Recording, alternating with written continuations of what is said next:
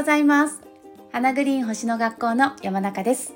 今日は11月の1日水曜日です。11月に入りましたね。なんか今日はね1が並んでなんかこう新しいことをね始めるといい日なのかなっていうそんな気分にもなりますけどあのー、今朝ねマナカードを引いたんですよ。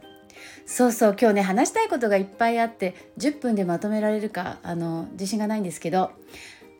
だいたい私いつも月の初めにこうマナカード引くんですね。で今月のテーマって自分で決めてその自分の手帳のねマンスリーページの、まあ、どっかこう余白のところに書いておくんですけどでそのメッセージを1ヶ月意識して過ごすみたいなねことやってるんですけどやっぱりほら書いておくとさあの手帳を見るたびにねそれを見ると意識するんですよねそのメッセージを。やっぱ意識すると何かこう行動を迷った時にもこう背中を押されたりとかねその言葉に、まあ、自分で書いた言葉だけどね でもマナカードからのメッセージにねなんかすごくこう行動につながるんですよねやっぱり文字で書いておくと。で行動につながるとやっぱいろんな物事がこう発展していきやすいしねあのいいことがいっぱいあるなというふうに思ってます。だから私手帳にいろんなこと書くのが好きなんですけどでね今日この、えー、放送を聞いてくださってる皆さんおめでとうございますって言いたいだけど 何がおめでとうございますかっていうとやっぱりこう場を場をね時間を共有している人たちっていうのは、まあ、同じ共通のテーマを持ってると私はいつも感じるんですね。でね私のだから引いたさ今朝引いたマナカードのテーマがきっとこれ今聞いてくださってる皆さんのテーマでもあると思うんですよ。だからおめでとうございますなん だけど何がおめでとうってねえっ、ー、とねカードがね2枚出たんですね。まあいつも1枚引くんだけどこう一緒にポロッと2枚出ちゃう時があってで今日2枚出たんですよ。1枚目に出たカードが「オレ」。オレは先生術で言うとこう彗星とか双子座みたいなカードで、まあ、コミュニケーションを大切にするといいよとかね自分の思ってることとか考えてることをこう声に出してね声に出して人に話したりするとそれが実現しやすくなるよって意味があったりあとはやっぱり言葉とかね書く話す伝えるみたいな本当にこうね水星双子座っていう感じのカードなんですけどだからまあまずは11月っていうのは私にとっても皆さんにとってもね思ってることをどんどん発信した方がいいっていうことが一つ言えるしあとはそれこそ手帳に何か文字を書くとか、まあ、SNS でね文章に書いて発信するとかでもいいしそういうアクションが何て言うのかなよりいい未来につながっていくというか今月のラッキーアクションみたいな感じで捉えることができると思います。はいなので私もねあのどんどん発信していこうと思ってるんですけどでもう一枚出たカードがねなんとマナカード学んだねあのうちのねスクールで昔ずっとマナカードのレッスンやってたんですけどマナカードを学んだ方たちがみんな大好きなロノが出ましたよ。ロノが出る時ってロノっていうカードはその収穫がある時に出るんですね。もう間もなくこれまで自分が頑張ってきたことだ頑張ってきたことがない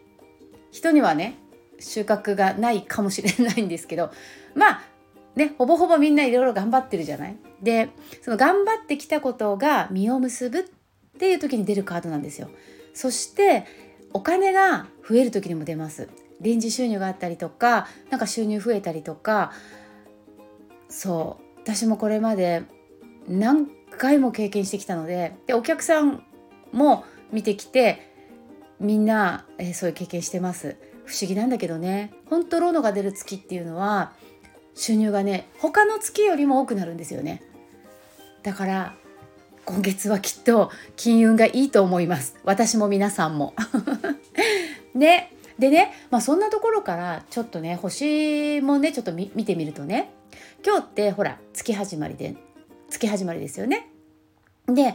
あの1ヶ月の始まりとか1日の始まりを星を読む時にねあの午前0時で今はね日付が変わるけれども午前0時を1日の始まりとするのかそれとも日の出？昔はさ日の出が1日の始まりだったわけ。日の出を1日の始まりとするのかっていうねそういうあのあれがあるんですけど私はどっちかっていうと日の出派。まあ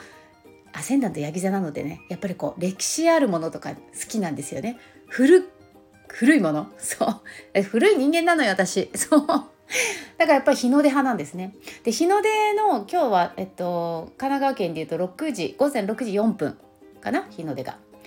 太陽がねアセンダントに乗る時間なんですけどその時間のチャートを見て11月の運勢を予測することができるわけです。あこれみんなね全員ね私個人じゃなくてねトランジットチャートだから。で見た時にじゃあ月はまずどこにあるかって言ったらなんとなんとなんとですよ8ハウス双子座なんです怖くない？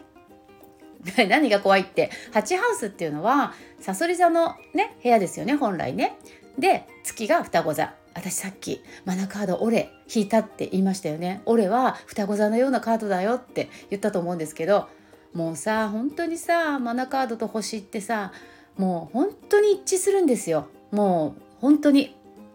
だから確信しちゃうんだよね。やっぱ今これやるといいんだろうなとか。あやっぱ今こういう時間なんだなとかね。本当に確信しちゃう。そう。だから私はどっちも使うんですけど。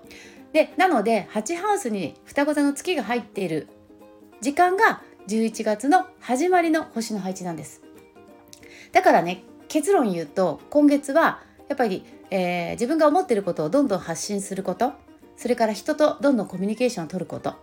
それからノートや手帳にいろんなことを、えー、文字で書き記していくこと。それから、えー、興味好奇心のあるものを学ぶことそれから、えー、お金と向き合うことこれも大事なテーマだなと思ってます。うん、だお金と向き合うことっていうのは今ねさそり座の季節でもあるってことねそれからもう本当に今日いっぱいお伝えしたことがあるんですけどこの、えっと、今日の午前6時4分の11月が始まった瞬間のチャートを見るとなんとなんとアセンダントがさそり座なのよ。トランジットチャートのアセンダントはね最重要ポイントですからね。だからやっぱりさそり座をやることが今月はすごい大事。さそり座をやることってことことはもちろんねあのこう特定の特別な人特定の人と深い関係ををね大事にするってこともあるけどまあお金ですよね。うん、だからやっぱり今月はお金と向き合うことが私はテーマだと思っています。で、えー、いろんなね向き合い方があると思うんですよ。例えば、まあ、新しいね新しくこう収入を増やすための何か勉強を始めるのも一つだし何か新しく収入源を作るのも一つだし逆にね今の家計を見直してこう無駄を省いていく不要なものをあの固定費とかをね見直していくとかそれも一つだし、ね、保険とか、えー、貯金とかねそういうものを、えー、ちょっともう一度確認するとか、まあ、お金と向き合うって言ってもこう人それぞれの向き合い方っていうのがあると思うんですけど多分ね昨日もちょうどブログに書いたような気がするんですけど今木星がお牛座にいるのでだからやっぱりあと半年なんだよねちょうど折り返し。木星が大志座にいる時間っていうのもさやっぱりこの今後10年12年のね、えー、自分の経済的基盤を作るすっごい大事な1年だからもう残りあと半年しかなくなっちゃったけどねだここでやっぱりこの先の、えー、自分の、えー、経済的な豊かさにつながる、えー、基盤を作っていくアクションを起こすか起こさないかでやっぱり来年再来年以降の流れが全然違ってくると思うんですよね。と、まあ、私は星をそう読んでます。そうで、まあ、今月ねだからそんなこんなでさ、えー、双子座の月そして8ハウスに入っているから始まる11月だし朝マナカード引いたら彗星のカードオレが出るお金収入が増えるロノが出るそして、えー、今日の、えー、6時4分日の出のチャートはアセンダントがさそり座しかも、えー、彗星もさそり座にあって1ハウスに入ってます。ねえまあ他にもいろいろありますけど今月はだから私はお金と向き合っていこうと決めてます。そう。なんかいろいろねあのー、ねそうそうそう。見直したりとか新しい収入を得る方法を考えたりとかあとはあのー、そのお金にもつながると思うんですけど勉強ですよね。私勉強しようと思ってます今月。まあ別にその勉強がそのすぐにねこう収入につながるかどうかはあの分かりませんけどやっぱり何か自分が知識を得るとか勉強していくことであの将来的にそれが収入につながっていくって可能性は大きいと思うし、えー、今ねさそり座に彗星があるさそり座の季節ってことでこれはもう本当に自分がこれって決めたものに対してとことん追求してスペシャリストをね目指していくっていう時間にふさわしいので、まあ、それときっと、えー、経済的な豊かさっていうものが、まあ、セットになっていくんだろうなと思っています。で多分ね11月に、えー、お金と向き合っておくと、えー、来年2024年がすごく経済的に豊かになれるるはずです。やっぱりね時間はつながっているんでね今からこう来年再来年先を見据えて今何をしたらいいのかなってそれをね教えてくれるのがやっぱりこの星読みの楽しいところですよね。はい。では、えー、今日はこの辺にしようかな。はい。最後まで聞いていただいてありがとうございました、えー、皆さんどうぞ今日も素敵な一日を。また明日。